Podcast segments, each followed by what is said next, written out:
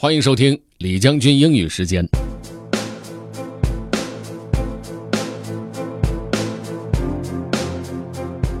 今天和大家分享的这个内容的标题叫做 “Why are you doing？” 文章呢就只有这么一个标题，表达的意思可能有点奇怪，估计呢是想说 “Why are you doing what you're doing？” 那么作者在文章中究竟说了些什么内容呢？Let's get started. Why Are You Doing? by Derek Sivers. The most important thing in life is to know why you are doing what you're doing. Most people don't know, they just go with the flow.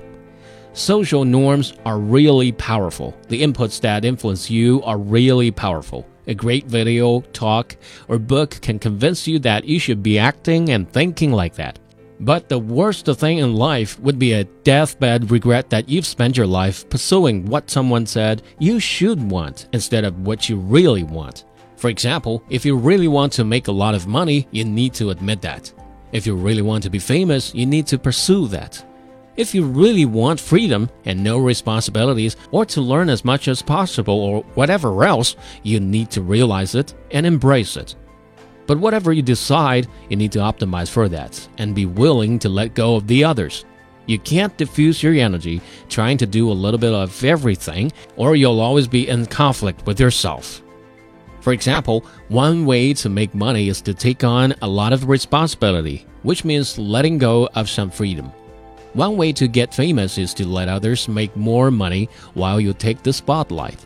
I learned this living in Los Angeles when I was friends with some famous Hollywood actors and realized they are not as rich as you'd think.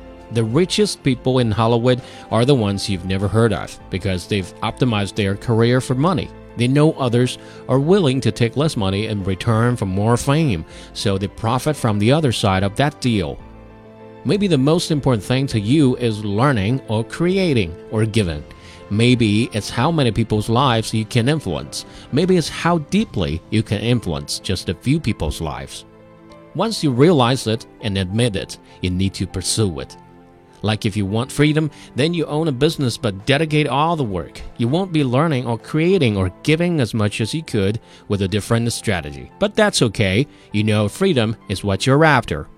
Sometimes your best strategy is counterintuitive. Like if you have a high paying job but realize that charitable giving is what matters most to you, then the best strategy is not to quit the job and go hang mosquito nets in Africa, but actually to keep your job and make as much money as you can while spending it on hiring hundreds of people in Africa to hang thousands of mosquito nets.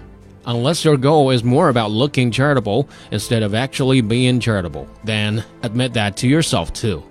But whatever you choose, brace yourself, because people are always going to tell you you're wrong. That's why you need to know why you're doing what you're doing. Know it in advance. Use it as your compass and optimize your life around it. Let the other goals be secondary. So when those decision moments come, you can choose the value that you already know matters most to you. 所以，作者要表达的意思是，清楚的明白自己需要的是什么。 然后就大胆的、聪明的去追求吧。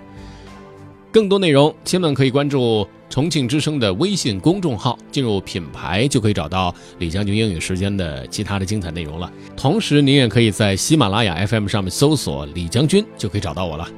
OK，that's all for today. Thanks for listening. This is General Lee 李将军。下期节目见。